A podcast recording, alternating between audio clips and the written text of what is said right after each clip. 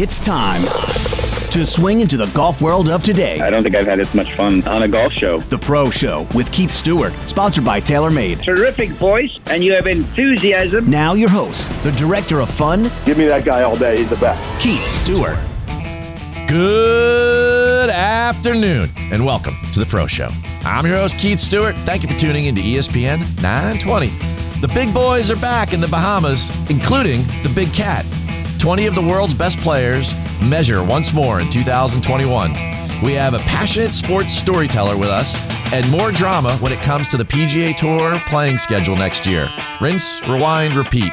For it's another off-season week with tons to talk about. Lock and load. Pro Show time. Let's go.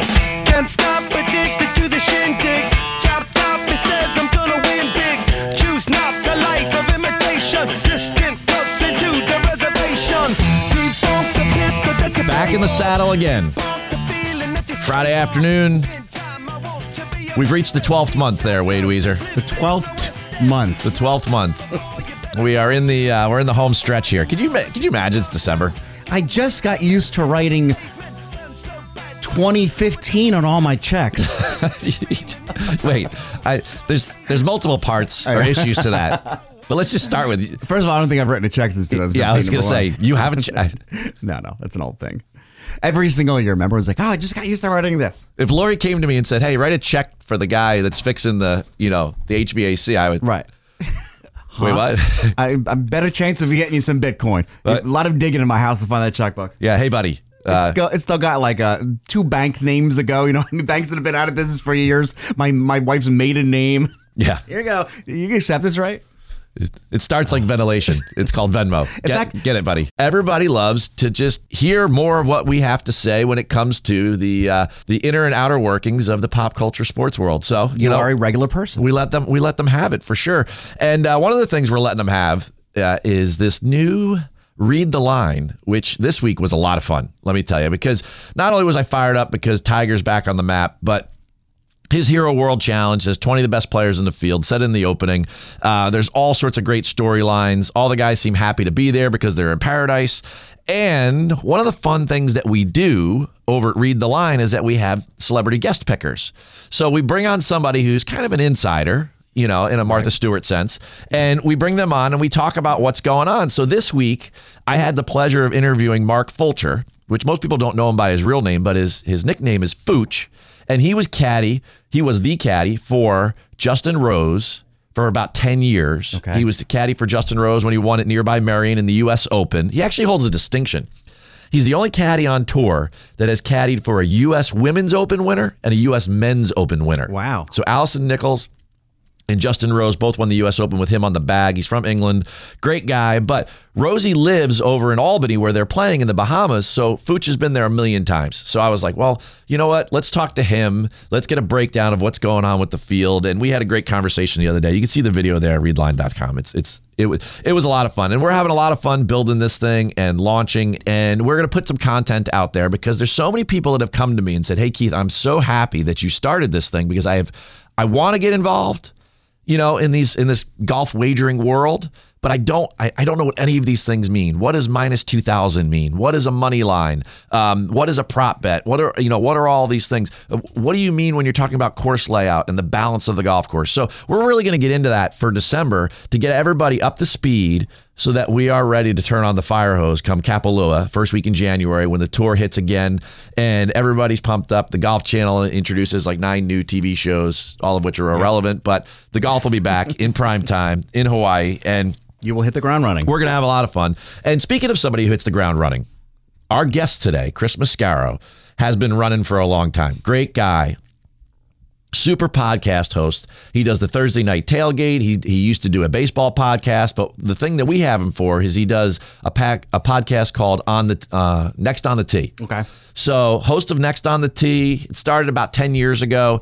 Uh, just a great voice on the radio. Another solid golf storyteller. You know how I love people that, you know, and I, this guy would be the furthest thing from a disruptor because he is just about the most appreciative person in the world. But he has tremendous guests. And because he's such a good guy to get to know, and you and you feel his passion through the microphone, that he gets his guests, similar to what we do from time to time, to open up Right. and to tell a little bit more about you know what makes them tick or um, some of their you know expound upon their leadership characteristics so uh, i'm really excited to talk to chris uh, because at the end of the day you know I, I think he's great for golf. He's great for sports in general. And he, and he's just a genuine guy. And it's that time of year. You know december is my favorite month. We started there right? You Yes, know? we did. for me it's cakes and candles all month. So i'm i'm i'm big into it for sure. In that order, cakes and candles. Love it. yeah. I mean my, my family has three birthdays in december so- Favorite can oh oh bur- I'm, I thought I thought you meant like holiday candles, like smells, like that scents. I didn't know you were going with the birthdays. Oh man, have we ever talked about candles, uh, scented no, candles before? No, no, we have not. Right? Oh man. Okay, so tangent, of course. Sure. I can't stand scented candles. Oh, that's disappointing. Okay. On, on a totally different side, I get sneeze attacks real easy. Like sneeze attacks from like hairspray and scented candles and stuff like that. Like I'm not talking about like a dozen. I'm talking in, in the high 20s or low 30s in a row. Like it's debilitating for 15 minutes. That is understandable. So scented candles. I have this thing, you know, it's like I don't know if I grew up on the movie Backdraft or something like that, but like I, I the last thing I want is anything to burn down, right? And people are always lighting candles all over the place. And these things, sure, they smell nice and everything, but it really, you know, just because it says like Bermuda Sands doesn't mean it smells like Bermuda, right? There's some chemical in there or whatever. Yeah, I mean, if you really want to know Stop! Re- don't tell me what's in hot dogs too. For crying out loud. No, no, I'm not- my weekend. No, no, no, Joey Chestnut. We're not going to go there today. But what I'm, what I'm telling you though is that if you want to see what a scented candle's good for, go to your refrigerator. Right? Mm-hmm. Take your finger and wipe it around the edge where the door is. Okay? Whatever candle you've been burning, that color is going to come off. That's where all of that residue goes. You know? Stop it. I mean, Stop being the parent in the room. it's not about being a parent. I mean, these things are just useless, right? Get just, I mean, if you're that into it, get They like, smelling pumpkins. I like it. what do they call pie. those things? Glade uh, yeah, rechargers yeah. or whatever? I don't know. Anyway, My wife has a dangerous reason for us not to use those too. So you know what? I can't play with anything. hey, speaking of playing, right? We have some news this week, and what a week it was. I mean, there's a bunch of things to go over in the weekly update, but the man is back. I mean, I, you could tell by my T-shirt today that. Oh yeah, yeah. Cue that up. Put that on the hot button. Yeah. for sure. Um, there's just a million things to discuss here, but Monday hits. It's his week. It's the Tiger Woods. He's the host of the Hero World Challenge. It's his event. We haven't had it for two years because due to COVID, they they just couldn't or the organizers couldn't put it all together last year for 20 guys to play in the Bahamas and do it safely and everything. So they are back, and we know from last week's show that Tiger has been hitting golf balls. And I told you, I said, if he's been hitting golf balls and he's willing to put on social media, he's been hitting golf balls. Yep, you did. He's been practicing, right? Well, as it turns out, you know, as my wife always tells me, I'm right. so come Monday, what do we have? Golf Digest rolls out the red carpet, 35 minute video interview at which he walks into the video.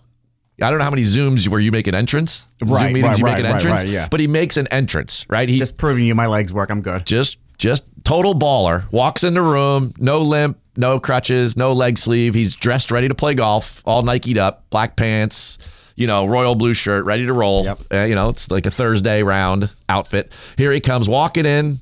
You know, no, you know, not even like thinking about walking. Just struts right in, sits down, 35 minutes, gives you an interview. Boom, there you go. Next thing you know, all over the, the Twitter wire, you got, oh, press conference tomorrow, 9 a.m. Tiger Woods is going to have his first press conference in nine months. Hmm. Okay. All right. Well, now Monday and Tuesday are done as far as, you know, what you want to look at on Twitter because, I mean, the whole world is now exploding. And when we get to the press conference, there was a couple good things, but the two kind of mirrored one another when it when you when it comes down to it. But when you get to the press conference, it was interesting because Tiger seemed as if this, this certainly, and it would have done this to anybody, but being such a great athlete and, and obviously where his standing is in the world, it, it definitely rocked his boat. Something serious. Yes. You know, didn't get out of the house for months. Uh, you know, there was the possibility of amputating his foot or his lower leg. I mean, all of these things were on the table at one point.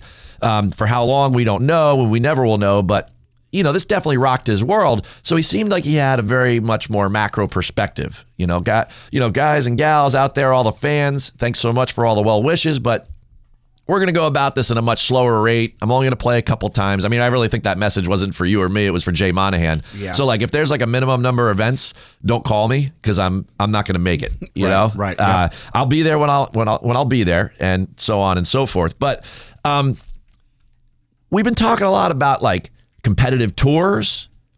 He comes out and he says, I mean, this was a big shot to Greg Norman. This was probably, this is why I bring it up first. This was like the one where I was like, yo, right? He goes, I'm with the PGA Tour.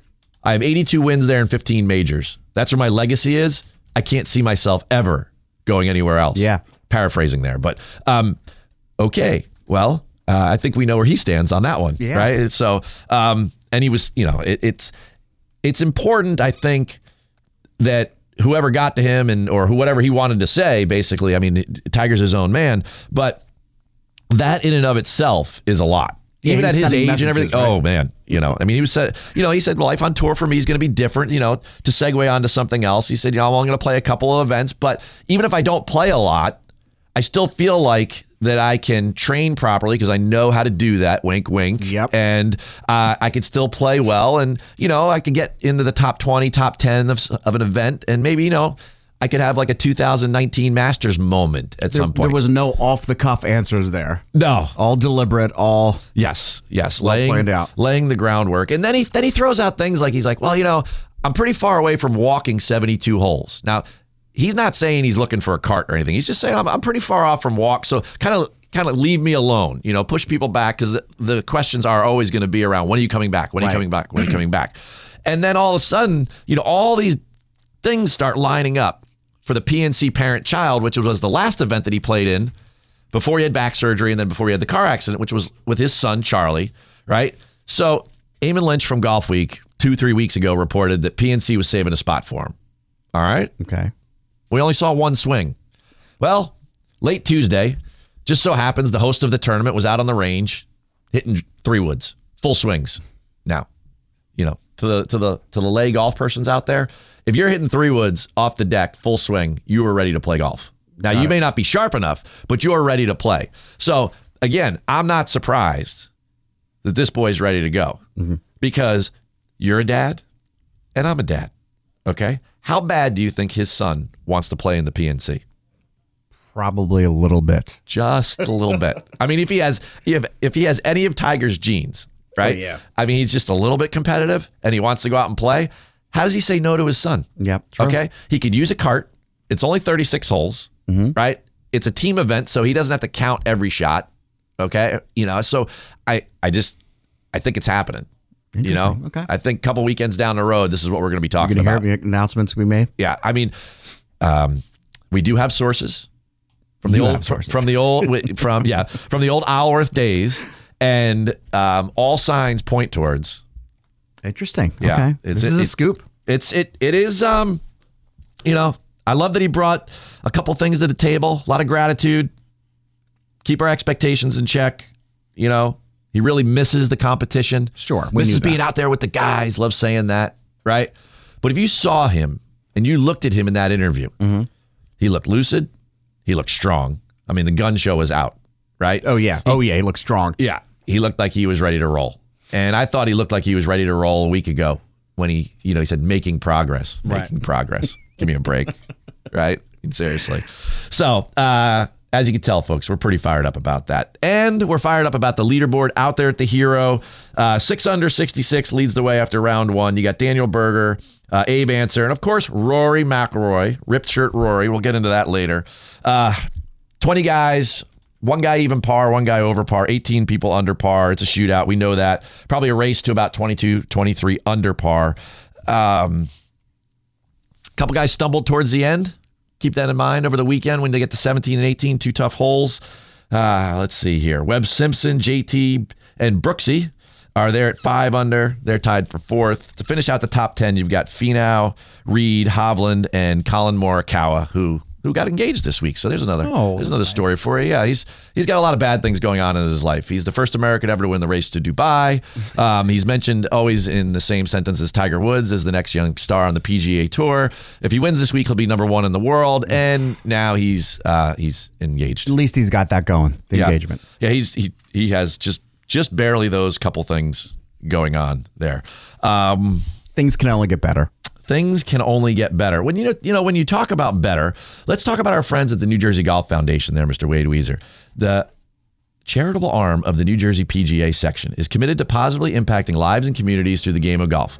Led by PGA professionals, programming for youth, military veterans, and individuals with special needs provides the opportunity to experience the game in a welcoming environment. To support the New Jersey Golf Foundation or learn more about programs and special events, visit njgolffoundation.org or call 732 465 1212. Now, before we run to the break, I just want to take a moment and have a little bit of a moment of silence. Lee Elder passed away this week. He was 87 years old, the first African American to play in the Masters back in 1975.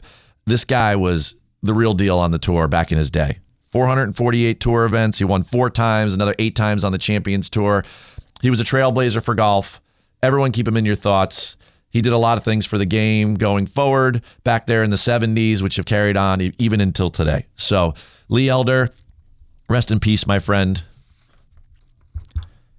So it is about 3:15 here in New York. Thanks of course for listening to ESPN 920. Be back in a moment with one of golf's most popular podcasters, Chris Mascaro. Keyshawn Johnson, Jay Williams, and Zubin Mehenti.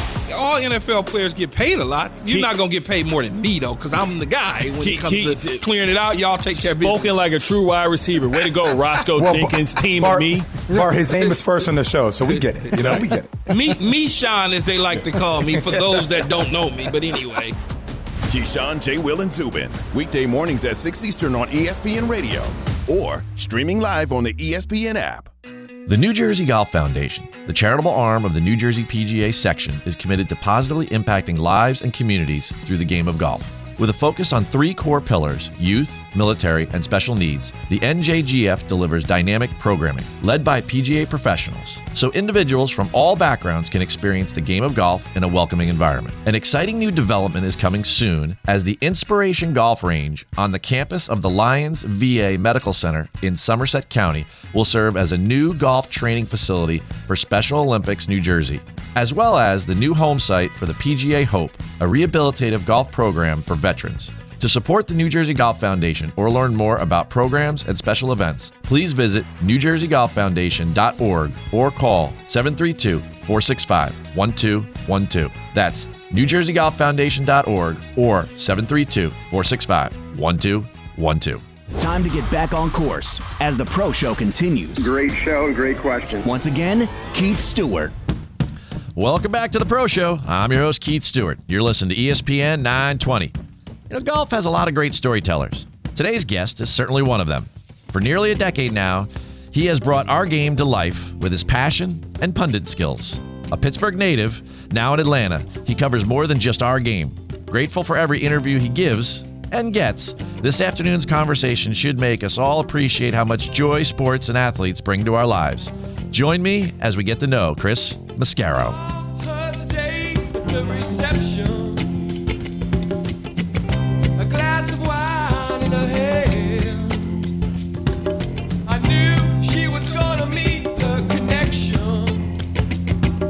Well, I could Well, Chris, welcome to the Pro Show. How are you on this fabulous Friday afternoon? I'm fantastic, Keith. Thanks for having me. I'm excited to be here. Well, you know what? I, I know I'm excited. My audience is excited. So let's just get right into it. All right. You do an amazing job covering the game of golf. But we're getting to that time of year where it's like the year in review, the end of the year summaries are coming. 2021, right? You've been covering it all year. How would you characterize this year in golf? I I tell you what, Keith. There's a, a few things. For, first of all, it was it was a little frustrating because I, I got really tired of the Brooks and Bryson thing. Right? I mean, it was it was fun for a minute, but it, it sort of got old after a while. So I, I'm I'm hoping that that's in the rear view for 22. Um, but look, it was a very exciting year on all the tours. I mean, I, I- love the emerging young guys that are coming out on the PGA tours. I mean, Patrick Cantlay finally steps forward. Jon Rahm has another great year. Viktor Hovland looks like he's a he's a keeper. Max Homa uh, had a had a wonderful year. Collin Morikawa for you know all the things that he was able to achieve this year. Plus, you know, over on the on the PGA Tour Champions, and that's you know I've got a lot of great friends on that tour but it was great to see some of the older guys have some good years, right? Stewart Cink sort of reemerged, got a couple of big wins. Sergio Garcia gets a win. Obviously, Philly boy with the PGA championship and all the wins he got over on the Champions Tour. And, and it was great to see Jordan Spieth kind of come out of the funk that he had been in for a few years. And Rory sticks a few wins as well. So, I mean, the, the PGA Tour and the Champions Tour to me are looking fantastic. They're very exciting. And then on the LPGA side, right, we got to see the Korda sisters sort of emerge as the dominant figures over on the LPGA Tour, particularly Nelly Korda and the great year she had. Jin Young Ko had a dominant year on the LPGA Tour as well. And then we obviously had the big win at the Ryder Cup, right, for the USA team. We kind of got off the schneid a little bit, started to flex our muscles. So hopefully we're, we're launching those guys into several uh, Ryder Cup victories. And then the Solheim Cup is always uh, an interesting thing as well, doing great things for the growth of the women's game. So I think it was an overall, it was a very exciting year. Outside of the Brooks and Bryson thing, I thought it was fantastic. Well, I think the Brooks and Bryson thing is finally in our rearview mirror when you think about the match last week and, you know, really how that didn't really amount to much of anything. So uh, I think people are probably tired of that whole debacle. Yes. I think I think you both you and I would agree that that it is such. You know, I love the way you put that because when I listen to that answer, I really hear two things. There's like the young and the old because you have Yep. Collin, Collin and Nelly, and then you had Phil win a major. You know, and that's like two ends of the spectrum. So there were these tremendous storylines. You know, a lot of them were, were of redemption, whether it was Finau or Spieth. I know you mentioned him. You and I have a common denominator. We love to tell great golf stories Yeah. right? You know, but I wonder, you know, years ago when you started your podcast, how did you get into telling golf stories? Is there a little bit of a history there you could share with my listeners? Well, I mean, so I mean, the whole sort of thing. I mean, I, I we just finished the eighth season of Next on the Tee, um, and it was sort of the way I got into podcasting, just in general. Te- you go back ten years, 2011. Um, I actually started just writing articles. I had a guy on LinkedIn reach out to me and said, "Hey, I got a baseball site, cmeds.com. Looking for writers. Would you be willing to write?" You know, some baseball articles, and I'm a big Pirates fan, big Red Sox fan. Sure, I'll write some articles. And then he came back and he said, "You know what? Hey, there's this podcasting thing that I heard about. Again, remember this is 2011 now.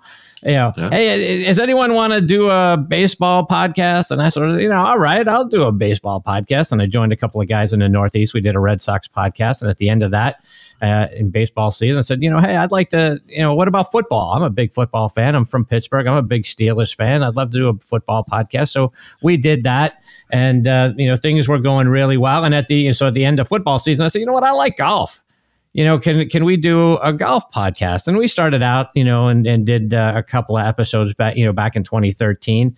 Um, and all along the way, we had been, you know, obviously trying to get, you know, someone to pick us up, right? You know, hey, you know, and I'd reached out to um, the Armed Forces Radio Network, and those guys sort of, you know, looked at me and were like, eh, golf podcast? No, who's going to listen to golf on the radio? And it sort of patted me on my head and sent me on my way. And uh, they had ended up picking up the Thursday night tailgate show, and I, you know, I sort of so I resurfaced the the idea of golf again, and they're like, "All right, look, we'll let you do one episode, and if anybody listens, maybe we'll we'll let you do another one." So I just I'd been very blessed. I had Gary Player and Billy Casper on the very first show and it went crazy. And they couldn't believe anybody listened to it, and they did. And then they said, you know what? All right, maybe there's something to this golf thing, and they, you know, let me, you know, go on from there. So it's like I say, it's been it's been a total of eight years doing the show, um, and it's just you know, as you know, Keith, it's a labor of love. It's I love the game. Now, folks, if you don't recognize that voice, we are joined this afternoon by Chris Mascaro, and he is the host of the Next on the Tee podcast, the Thursday Night Tailgate. He is an on air personality and a fantastic guest to have with us on this, uh, oh, just wonderful Friday afternoon here up in New Jersey. Now, I always love to ask the question of like, you know, the whole Instagram thing, like where did you start and where are you now? You know, how did things kind of evolve? But you started with with Gary Player and Billy Casper. So, you know, you, you set a high bar for yourself, but yeah. but you've also made it eight years. You've been very successful. How have things changed over the years and, and how have you increased, you know, your enjoyment of what you're doing? Because if there's one thing that comes across, and the reason I wanted to reach out to you is that the way you tell golf stories really engages people because your passion comes through the microphone. And that's really important to me as a PGA professional because you're helping to sustain and maintain, you know, people playing the game, which is great. So as you've gone through this personal evolution, right? take me through a couple highlights or moments where, you know, something maybe surprised you, you exceeded your own expectations, and where are you now? Um, it's interesting, Keith. You know, you go back to that very first show and and being lucky enough to have Gary Player and Billy Casper join you, right? Um, when when they gave me the phone number to call Mr. Player to do the interview, um, you know, when you're when you're trying to put content together and you, you know you've got a lot riding on it because if it didn't go well, then it, the show never would have picked up, and who knows what happens. So there's a lot riding on that first call, and and leading up to it, I was afraid that when I called him, he wouldn't answer. Right. And then, and then, I, then when the, the phone was ringing, I was even more scared that he would, right? Because on the other end of this phone line is going to be Gary Player and then Billy Casper, right? So, um, but yeah, you know, you start out there and it's really hard to figure out where do you go from, from there. Um, and it, it just really naturally evolved, Keith. And, and one of the, the great things, uh, about the show and being able to do it. I mean, on both sides, both the golf and the football side, I get to talk to the legends that I grew up idolizing. I mean, Gary Player, you know, in the 70s when, you know, I mean, I was, I'm born in 65, I'm 56 years old. I sort of came, my cognitive years, if you will, were in the middle 70s when, you know, he's winning the Masters in 74 and he comes back and does it, you know, again in 78. And, and getting you to watch that and the, the big three sort of going through the 70s and Jack Nicklaus was my golf idol growing up. But the opportunity to talk to those guys, um, at first, you know, I'm nervous as hell, you know, trying to just trying to shaking my way through an interview, trying not to sound stupid, right? And then to, to really get, kind of sort of calm down and and know that these guys have great stories to tell. And you know, I've had some wonderful mentors along the way, and we may talk about that later. But you know, just really learning that, hey, you know, what do you want to talk about? It sort of was the evolution of you know asking the same questions that you know a million other guys like me have asked you know the, those guys to really doing the research to get to know them and understand you know some of the things that happened to them along the way. Not that just that they won this tournament or that. Well, let's let's take a look and let's get a little granular.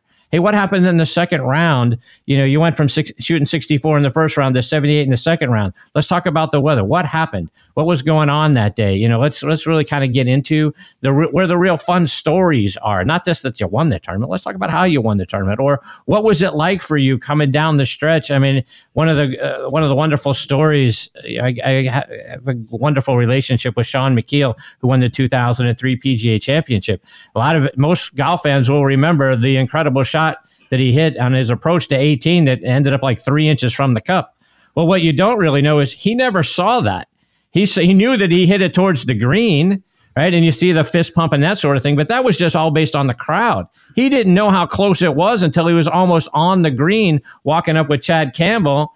And then he saw, oh my goodness, that thing's two inches from the cup. I think I can handle this one, right? But you know, it's it's hearing those sorts of stories and really kind of getting into their into the mindset and, and that sort of thing to understand what's it like coming down you know the stretch in a major championship mr player when you're when you're trying to beat arnold palmer or jack nicklaus. What's going through your mind? You know do, you, do the negative thoughts creep in? How do you keep them out? How do you stay focused? How do you stay in the moment right? It's just sort of under you know trying to get to those level kinds of stories um, so that was sort of my evolution to, to, really think that you know what it's okay for me to ask those kinds of things and not just ask the the canned here here are the five canned questions you've answered a thousand times. Let me make it a thousand and one. Um, those those sorts of things are how the show went from being scared to death to hey let's ask some questions here. Well let me jump in there because you mentioned mentors and you've had a successful run here with all of your work there on the airwaves. And we all get to where we are in our own personal success and our career paths and whatever that may be with the help from others. You know, that, that old saying, it, it's, it's redundant, but it's accurate. It takes a village. Yeah. So let's take a moment because usually you're doing the interviewing and you're asking someone else the question, who was your mentors, right? Let's shed a little light on the people that helped you become the superstar that you are today telling these stories. All right. So, so give me a couple of mentors. Yeah, no. Um, early on on the football side, I had the privilege of getting to know Bill Hillgrove, who's the Steelers radio play by play announcer. And I, as I said, I'm a huge Steelers fan. And I sort of picked his brain along the way to help me understand what to ask and how to ask it and those sorts of things. So one of, one of the key things that he told me is to, hey, make sure you're listening to your guest. And that sounds simple, but he's like, look, you're going to do research and you're going to have your five or 10 questions that you want to ask. but you've got to be listening to your interviewee. So they may take you down a whole nother road that you didn't expect. And if you're not listening to them and you're just focusing on what's my next question here, right, and getting prepared for that, and you're not listening to the answer, it's going to sound really disjointed because you're going to he's going to lead you somewhere or she's going to lead you somewhere and you're not going to follow it. You're just going to go to whatever question number 3 or number 4 was right? And now the interview is just going to sound silly right? So you got to make sure you're listening and following where your interviewee is leading you um, so he was a big early influence. A couple of brothers that um, mean the world to me mitch and matthew lawrence um, they they really sort of took me under their wing at a point in time to to help me understand you know first of all relax right? And then um, you know help me structure you know what the show should look and, and, and feel like and just just to make it more conversational and not um, not sounding like I'm just reading from a script um, so they were very influential in uh, in helping me grow and then a couple other guys Keith Hirshland uh, who was the original producer of the Golf Channel, is now a fantastic author. Um, t- through talking to him, and then the great Ben Wright, uh, who has been who was on my show many many times. God rest his soul. Uh, but it told the story about um, the producer that he worked with, Frank Chirkinian, right? So Keith and Frank used to used to get into the the the people that were on their shows or get into Mr. Wright's ear and really just said, you know, to shut the heck up, right? You know, the idea is eh, ask short questions and then shut up and get out of the way right? And let let the let the the guest tell the rest of the stories right? No one's and, and look keith I, I knew very early on from doing both shows not a single person was tuning in to hear what chris mascaro thought about anything. It was really about the guest right? So they're they're interested to see what the guest has to say. So if i can make my questions short and their answers are long it's going to be a good show so those guys really meant a great deal to me and to me what I've learned, whatever that is, whatever level I've achieved. You know, all of those folks have had a huge input uh, and sort of molding me into you know the host I am today you know, mentors take care of different things, Chris. They teach us different lessons. And there's one thing that comes across about your personality, either in that answer or whether it's on social media or whatever. But, you know, you have a very, very strong sense of appreciation for others. You know, you're a great narrator and, and you make these people into superstars when you get them on your show. You're a great interviewer in that respect. Where does that level of appreciation come from? You know, an easy answer might say, you, might be your mom or your dad, but like sometimes there, there's there's someone else inside that maybe along the way also built upon what your parents did for you early on. I don't know what the answer is, but I'm just wondering where you get that that passion, that gratitude and that appreciation for others because it really comes across when you talk to them. Well, I appreciate that. And it does stem from my parents. Um, they did a great job instilling that in me. I mean, look, at the end of the day, sort of building off what I said a moment ago, knowing that no one is calling in or, or uh, tuning in to listen to anything that I have to say. Um, but it's a world of gratitude that I, I just sort of feel inside like, look, Gary Player and anybody that's ever been on any of my shows, I mean, they, they gave up their time to come on my show so I owe them a couple of things. One, I owe that I owe it to them to do the research to understand their careers. You know that I owe it to them to understand them and what they've been through and what they achieved and and all of that sort of stuff and and, le- and learning the the granular level stuff. I owe that to them. Uh, so it's not just another one of the million interviews they've done over the course of their career. Plus, I feel like I owe it to them to be, you know, gracious and, and have the gratitude for them to come on. So, you know, promoting them and what they're doing and to continue to stay in, in contact with them and continuing to to shout them out, whether it's on social media or, or wherever it might be. I feel like I owe it to them because their time is very valuable and they gave it up for free to come on. You know, I, I say this all the time. You know, the, the very first guest that we ever had on Thursday night tailgate was Levon Kirkland of the Steelers, and the second week was Rocky Bleier. And I always thank them every time I see them because they agreed to come on a show that they never heard of with a guy they never heard of. Same for Gary Player and Billy Casper, right? They they were gracious enough with their time and gracious enough for a guy that they never heard of to come on his show. Um, I owe them the, the debt of gratitude to continue to to shout them out and that sort of thing. I, I just that's just something I, I, you know that my parents instilled in in inside. Um, to be thankful for the folks that have, you know, what do you, you call it, help me along the way or whatever, however you want to put that. But I owe them that debt of gratitude to continue to do those sorts of things because they were good enough and kind enough to give of their time um, to come on and, and, and be on the show. I do appreciate your transparency and sharing that with us. And it made me think of something that I have a debt of gratitude to our sponsors, and their time is valuable. So I've got to jump to a quick break. So could you hold on for just a second there, Chris? Absolutely.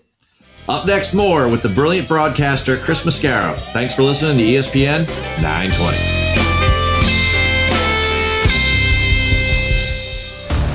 Mike Greenberg is Greeny. Chris Paul is one of those guys whose numbers, if you look at them, are so good that they almost seem made up. But, you know, he was never on the best team. All those years in New Orleans, wasn't able to go to the Lakers, winds up on the Clippers. Then they fell short.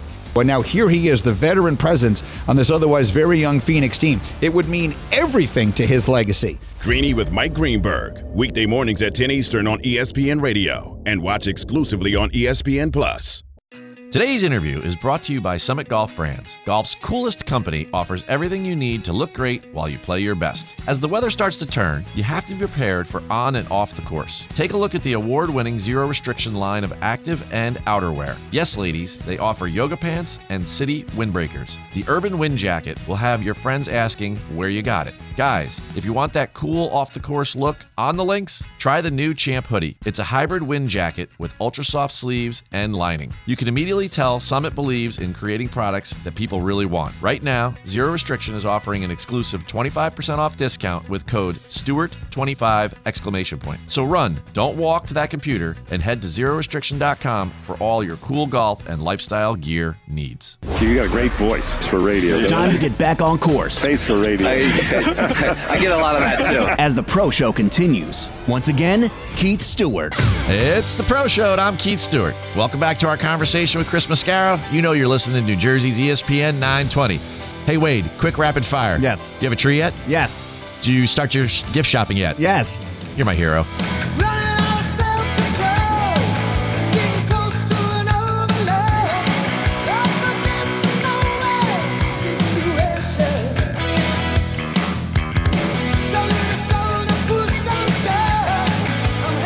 All right, we're going to jump back in here with Chris Mascaro. He's going to join us for another quick segment here on the Pro Show. Chris, welcome back to the show.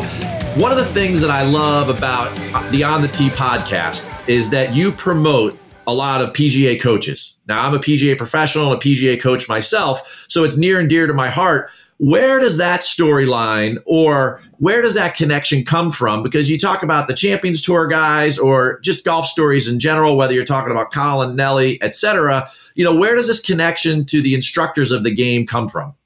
Well, I tell you, Keith, when you think about how, how do we grow the game, how do, how do we improve ourselves and that sort of thing. I mean, I, I love having the, the PGA professionals come on the show, first of all, to talk about their stories and how they grew up through the game and who first put a golf club in their hand and that sort of thing. But, you know, we're all trying to get better, right? We're trying to have fun with the game. We need to grow the game. And who better to grow the game with than the PGA and LPGA professionals that are out there trying to teach the game to us? So, you know, hey, look, everyone's got a different uh, philosophy. Everyone's got, you know, something different that they bring to the game. And the way to grow the game, in my opinion, is to be out there promoting the PGA professionals that are then, you know, on the ground floor, you know, helping us with our golf swings and that sort of thing. So, hey, you know, we all obviously, you know, with with the podcasting world, right? I mean, I, we talk to people all, over the world. All over the world listens to stuff that's on Apple Podcasts and, and all that sort of stuff. So, hey, let's bring on the PGA and LPGA professionals from around the country, around the world. Let's let's share their stories in the game of golf, and then let's get some tips from them for how we can improve our games. So to me, that's how you grow the game. Like, let's make it more fun. How do you make it more fun? Well, you hit better shots. How can we hit better shots? All right, well, let's talk about the mechanics of the golf swing, or let's talk about the mental side of the game, right? So that you know we don't get, you know, we all get down on ourselves, right? The, the game of golf is really good for, ah, uh, you know, you, you hit a bad shot, you missed a putt, you did this and that. We get down on ourselves, that negative self talk. Let's talk about how we can get ourselves back out of that, so we don't turn one bad hole into, you know, into a, a bad nine or whatever. Um, so let's talk through all the different aspects of the golf game. Let's talk about how to think our way around the course better. Let's talk about golf course strategy. Let's talk about, you know, where my hand should be and, you know, my feet should be and all that sort of stuff. Let's talk about, hey, I got a bad hip. I got a bad back. How can I hit better shots when I don't have the range of motion I used to have when I was 25? So let's talk about how we can help folks enjoy the game more. That to me, that's how we grow the game. We let's make it more fun. Let's let's you know do all those sorts of things. Let's get all kinds of different opinions. Let's see what works for you. Well, you know what? I'm loving this interview because you just provide one eloquent transition after another. So, Chris, it begs the question who put a golf club in your hand?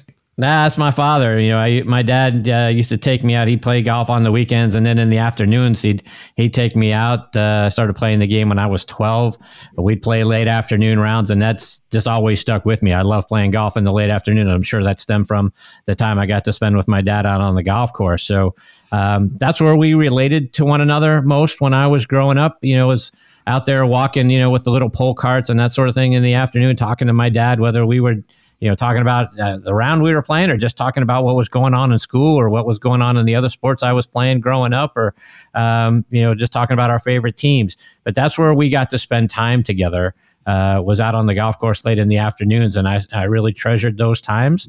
Um, and that's you know something now I'm trying to translate, uh, you know, with my son, and then uh, with my buddies. I mean, that's um, yeah, my father was the one that uh, you know I got I got the hand me down clubs and we you know, we got them cut down and we were out there playing uh, late afternoon golf rounds. It's uh, it's something that's always stuck with me. Well, you know what's stuck with us is this idea that we get to spend time together, you and I. And who's the I? Well, that's Chris Mascaro. He is the host of the On the Tee podcast, the Thursday Night Tailgate. He is a broadcasting personality. He lives down in the Atlanta area, but he's joining us up here in New York City today on the Pro Show. I hear the passion in your voice. You spoke so nicely about how your parents created this level of appreciation in your life. When you look back at what you've done, just in the golf sense with the On the Tee podcast, you know, what makes you most proud, Chris? Um, I don't know. I, I, I guess Keith, you know, being able to do the show and I, it's really the friendships that I've made that uh, have come as a result of doing it. You know, I've, I've got, you know, lots of great friends now that are that are instructors all over the country. It's you know the the guys like I say that are the legends of the game that have started to become good friends. Uh, I mean, you know, one of the things that um, I, I'm still remarked uh, about is I can send a text to Hal Sutton, and Hal Sutton knows who I am, and he'll respond back. Right, it's you know same for Mark Calcavecchia and Olin Browne and and Donnie Hammond and Shaun Micheel. I mean, those guys know who I am, right? That's still like I'm just Chris Mascaro. I'm just a you know a guy that likes doing you know a, a golf podcast and uh, and and talking to to uh, to the, so many great people around the game of golf. But it's the friends that I've been able to make as a result of doing the show and and interactions with people out there on, on social media. That's how. Um, Mitch and Matthew Lawrence and, and I met, and, and the fact that one of my favorite actors from the 80s and, and one of my all time favorite movies, Eddie and the Cruisers, Matthew Lawrence, knows who I am and I can call a friend. Uh, same for Mitch Lawrence. Uh, I can call those guys friends. Um, that's that's something I still sort of pinch myself about to think that, like I say, that I can pick up my phone, send Hal Sutton a question, or or or just a you know, hey, how how you doing? And Hal Sutton knows who I am, and Mark Calcavecchia knows who I am. That's that's pretty special to me. Now we started the conversation today with kind of a year in review or a retrospective question. And now I'm thinking about this. You've done this and you've you've had these aha moments where you text Hal Sutton and it comes back to you, right? So you've you've gotten to a certain level of respect in the industry, right? So as we look forward now to 2022 and beyond, what's next for the On the Tee podcast? I don't know. I mean, you know, I, th- I think you know some of the things that I'd like to be able to do with next on the Tee Keith is to be able to you know do do more remote sort of things. Uh, had the had the privilege of uh, of of doing a remote uh, show about three or four years ago, just outside the gates of Augusta National. That was a huge thrill. Um, but to be able to you know do some of those sorts of things. Speaking of another situation that came up this week, Tiger Woods showed up. And on Monday, there was a Golf Digest interview. There was the announcement of a press conference. There was all of this, you know, a week ago, there was the swing. In a year that's already been great for golf, what does it mean to have Tiger reintroduced all of the sudden? Yeah, it's going to be interesting to see. I mean, look, I love the press conference that he did and, and talking about, you know, hey, his schedule is going to be what it's going to be. He's probably only going to gear up for a handful of golf tournaments a year and and competing at the highest level is probably not going to be something that he does, particularly on a week in and week out basis. Maybe we see a, a touch of brilliance here or there. Um, but you know, I tell you what, one of the one of the things that uh, I hope for the game of golf is for for a couple of decades now, we've put all our eggs in the Tiger Woods basket. That's all the story has ever been. Even when he wasn't the story, he was the story. Right? Even when he was away from the game during all his different injuries and that sort of thing, you know, he'd come back and he'd make an eagle on a hole when he was, you know, in 37th place, and it was the headline, you know, Tiger Eagles 12. Uh, he's 18 strokes back but Tiger Eagles 12 is the headline, right? I'm, what I'm really hoping for the game of golf going forward is that we develop the young talent that we have and we start to really promote those guys and we market those guys and gals uh, that are that are sort of the, the next generation. I think Tiger obviously is the bar and he always will be the bar. No one, you know, no one brings more eyes and ears to the game of golf than Tiger Woods does. Um, so I'm obviously glad, you know, for his health and that, that you know my my big hope for Tiger is that the leg heals as much as it can possibly heal, and he can be there for Charlie and really enjoy, you know, having rounds of golf with Charlie and watching Charlie as his game grows and develops into whatever Charlie wants it to. And I hope for Charlie that we all are not on top of him, hoping he's going to, you know, be better than his dad. We saw we saw that happen to Gary Nicklaus. You know, we all remember the Sports Illustrated cover, the next Nicklaus with Gary on it, and what what what it's like to try to live up to your superstar dad. Um, but I'm glad for Tiger that he's healing. Uh, I'm glad, like he said, that you know he could have easily died, and we we didn't have that tragedy.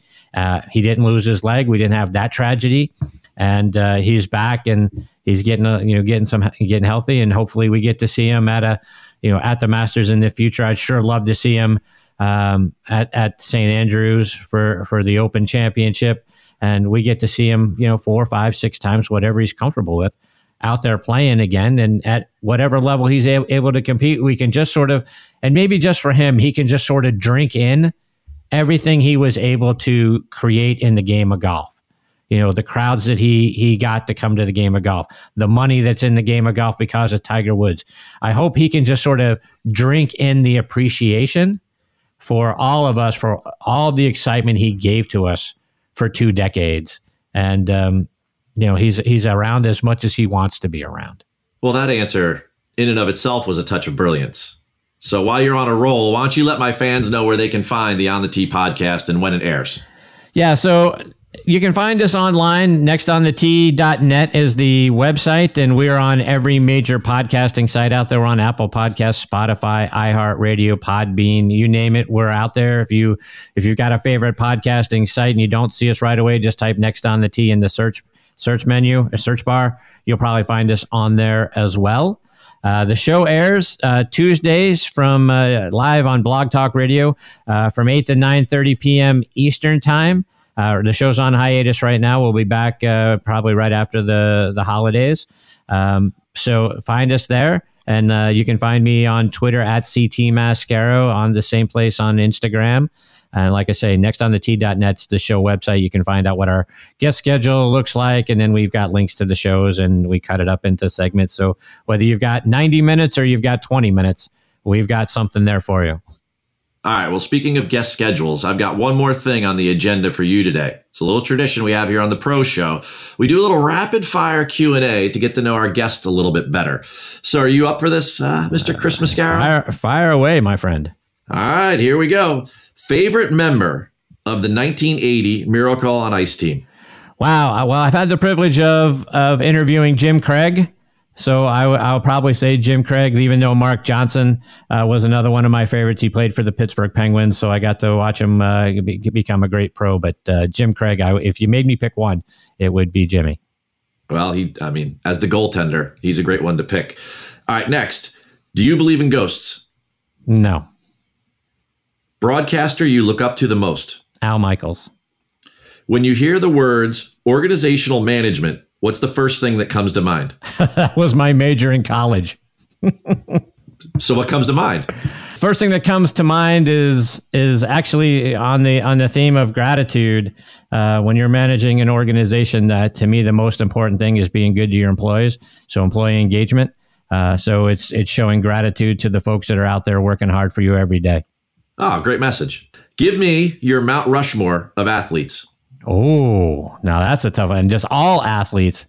Um, Yeah, this is there, no religion, no politics. yeah, no, no. I mean, just like across all the sports. Well, I mean, you know, being a Pittsburgh guy, you know, Mario Lemieux would be on that. Uh, Willie Stargell was my baseball idol growing up.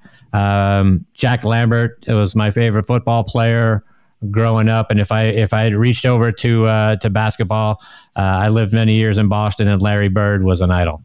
I'm glad you qualified with Larry Bird at the end there. I thought it was going to be an all Pittsburgh mountain, you know, over the hills of the Allegheny or something Right. like that. All right. Would you rather win a Grammy or an Oscar? Uh, an Oscar. I can't sing. Fair enough. Now, if you're going to win an Oscar, what movie would you want to be a character in? Oh, so um, I'd probably want to. You know, I'm Italian, right? So if I if I don't say The Godfather, my my whole family would be after me. So I would say I'd go back and be uh, an actor in The Godfather. Fitting. Name a sporting event on your bucket list. Uh, probably the Open Championship. I'd love to to go over there. Obviously, the dream is to go over and see it at St. Andrews. So, yeah, if there's if there's one event that uh, I haven't been to that boy, I, I'd sure I'd sure like to say I I'd, I'd went to at one point would be the Open Championship. Well, a little little memo there, Chris. This year's the 150th Right. one. One. So maybe get those plane tickets soon. Yeah. Right. You know, be a good one. Good one to check out. All right, last question. Describe your 2021 in one word. Ooh, my 2000 uh, blessed. Well, you know what, Chris Mascaro, we've been blessed to have you this afternoon. Ah, I appreciate you, Keith. You've been a treat, man. I, I I can't thank you enough. It's been so good to get to know you and to get you on the pro show. Thank you for your time very much. Thank you. Thanks for having me. I look forward to catching up with you again soon. Well, in the days of buying presents, that interview was a real gift there, Mr. Wade Weezer. Just like, just like your sense of humor. Here comes 4 p.m. Thanks for listening to ESPN 920. We'll be back with the weekly update. The Max Kellerman Show. You know, there was no one there like, hey, where's that guy we just hired? He just stopped showing up suddenly 15 years ago. So kind of weird. It's 650 G's. And now he's being sued. I don't know. I, you can't just not show up for work, but but if he's not like doing anything fraudulent and they're just sending him the checks, I mean, why wouldn't he just deposit it in his account? The Max Kellerman Show. Weekdays at 2 Eastern on ESPN Radio. Watch exclusively on ESPN Plus. Join the thousands of golfers who already call Stick and Hack their home for the best golf stories, original podcasts, special events, member perks, and an active community of golfers across North America. Up until now, the golf media landscape lived somewhere between straight PGA coverage or idiots wrecking golf carts. We take a different approach by celebrating all sides of golf, life, and all the ways this amazing game connects sticks and hacks every day. Your free membership entitles you to discounts from major brands all over the country while connecting you with like minded golfers for discussion, tips, or even around a round of golf. So head to stickandhack.com and enjoy the world's greatest golf club without the course. Get ready for the back nine. As the pro show continues, once again, the director of fun, Keith Stewart. Welcome back to the Pro Show. I'm your host, Keith Stewart, and you're listening to ESPN 920. Now, we've been talking about it for weeks, but have you checked it out yet? Read the line. Come on, golf's number one betting ecosystem. It's online at readtheline.com. Just go on there and check it out. Every day it's on social media.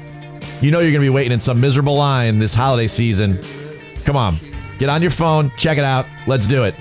And thanks for all the support, folks. Appreciate it. Give me a little volume, Wade. And you want to buy the land. Now, you know this show will be up this evening on all platforms iTunes, Spotify, Podbean, Amazon. I can list about 100 of them. Social media, you can find me at KJ Stewart PGA. And uh, yeah, stream it. Let's say you're in Atlanta like Chris, 920 ESPNNewJersey.com. Hit the listen now. Right now, I want to listen to the church. Give it to me.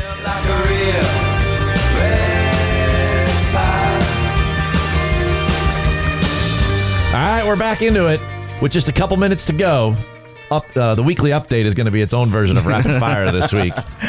Hey, and you know, the weekly update is brought to us by TaylorMade. So to check our friends out at TaylorMade this holiday season, make sure you go find a fitter near you or go to TaylorMadeGolf.com.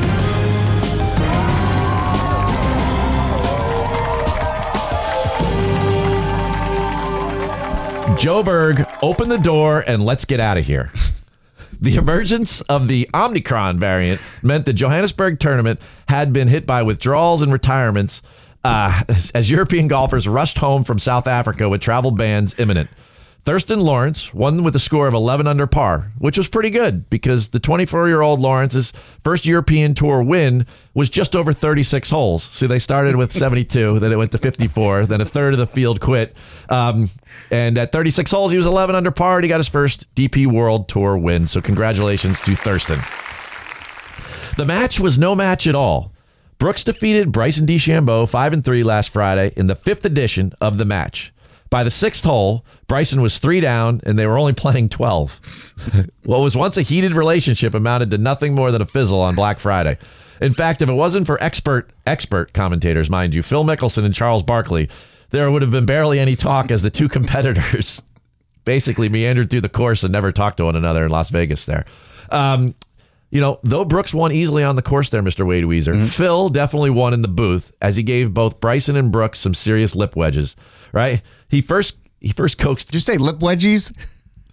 Lip, wedges. Okay. wedges, wedges. Go with the wedgies. That sounds better. it's in your mind. It does. Fair enough. Well, the first thing he got he, is he coaxed Bryson into saying that hitting bombs made him look attractive, which Bryson was like totally into, like a geek, and uh, it was just great. Uh, but the one that really got me though was when Brooks started to give Phil a hard time about picking Bryson to win the match. And Brooks is like, "How's that pick going now, Phil?" At which Phil didn't even answer him, and he said, "Hey, let me tell you about the PGA Championship I won because Brooks came in second. I love it. I love it. Oh, this is oh, this is this is this is where uh, we've been waiting to get to today. Let them play. Bryson DeChambeau and seven of your Europe's Ryder Cup team, as well as a bunch of American major champions like Dustin Johnson, Phil Mickelson, Bubba Watson, Xander Schauffele, all of these guys, they're all signed up to play in the Saudi International. And this was a big deal this week because the DP World Tour, the European Tour, and the PGA Tour have to grant them waivers to play because the Saudi International is run by Greg Norman. Not really, it's run by the Asian Tour, but he's running the Asian Tour. So, um, the organizers are out there in front saying this is the greatest field we've ever had, and it's all good and everything. Um, but uh, the PGA Tour and the DP World Tour are kind of quiet at this moment. They uh, they don't have much to say because they have to grant them waivers to go play Wade Weezer, which is uh, a bit of a challenge, and uh, they've got about four or five weeks to figure it all out. But uh, I think we're going to find out whether or not these guys truly are independent contractors. Ooh, one more quick one. Yes. Do we have time for one more quick one? Sure. All right, one more quick one. Here it is. It's just an effing shirt. Given that Rory McIlroy was making his first trip to the media center since ripping his golf shirt off in disgust and squandering that 54 hole lead at the DP World Tour Championship. Right? So, right off the bat, he walks in, he sits down. First guy asks him, he says, Hey, nice shirt. It's all in one piece. oh, jeez. At which McIlroy shot back, It's another joke you tried to make that's just not funny. Ouch. I'll leave that reporter's name off the list, off the weekly update today. Uh, it proved to be an early sign that McIlroy found little humor and even less interest in discussing the image uh, that went viral with him standing in front of the scoring hut, uh, you know, after his final round 74 with a torn shirt. Um, it, they go on at length and they keep going after him to the point where he finally gets exasperated and says, he goes, here's what I did. He goes, I went into the pro shop. I bought a new one. I threw the other one into the trash. Right. There was silence before the next question. And McIlroy, you could hear him at the microphone under his breath. He goes, I mean, he's like, it's an effing ripped shirt. Jesus already. So following Shirtgate, Rory kept it together and answered a series of questions about his wedges. There's that word again, uh, including including that he's up the bounce to 14 degrees on his 60 degree wedge. Goes along with the ripped shirt, right? Yes. Uh, which has helped him a lot, and uh, he feels very good about the change to the bounce on his lob wedge. Golf, Wade. You know, it's the only sport where we could transition from ripped clothes uh, in rage to uh, sensible statements about equipment and performance. And of course, that's your Pro Show update for the week ending December 3rd, 2021. Special thank you to our sponsors, TaylorMade Golf, New Jersey Golf Foundation, and Summit Golf Brands. Next week on the Pro Show, the PGA of America National Teacher of the Year, Mark Blackburn. Producer Wade Weezer, thanks, man. Love my listeners. Now, you know I love you, so before I go, I'm going to leave you all with one brief thought on being a holiday party superstar. Most people tell you bad news and then share their best news online. Forget Facebook. Next conversation, share your best story with someone close to you. Watch as you instantly improve their mood. I'm your host, Keith Stewart, and that is The Pro Show. Thanks for joining us for today's show. The Pro Show with Keith Stewart returns to the T next Friday at 3 on ESPN 920.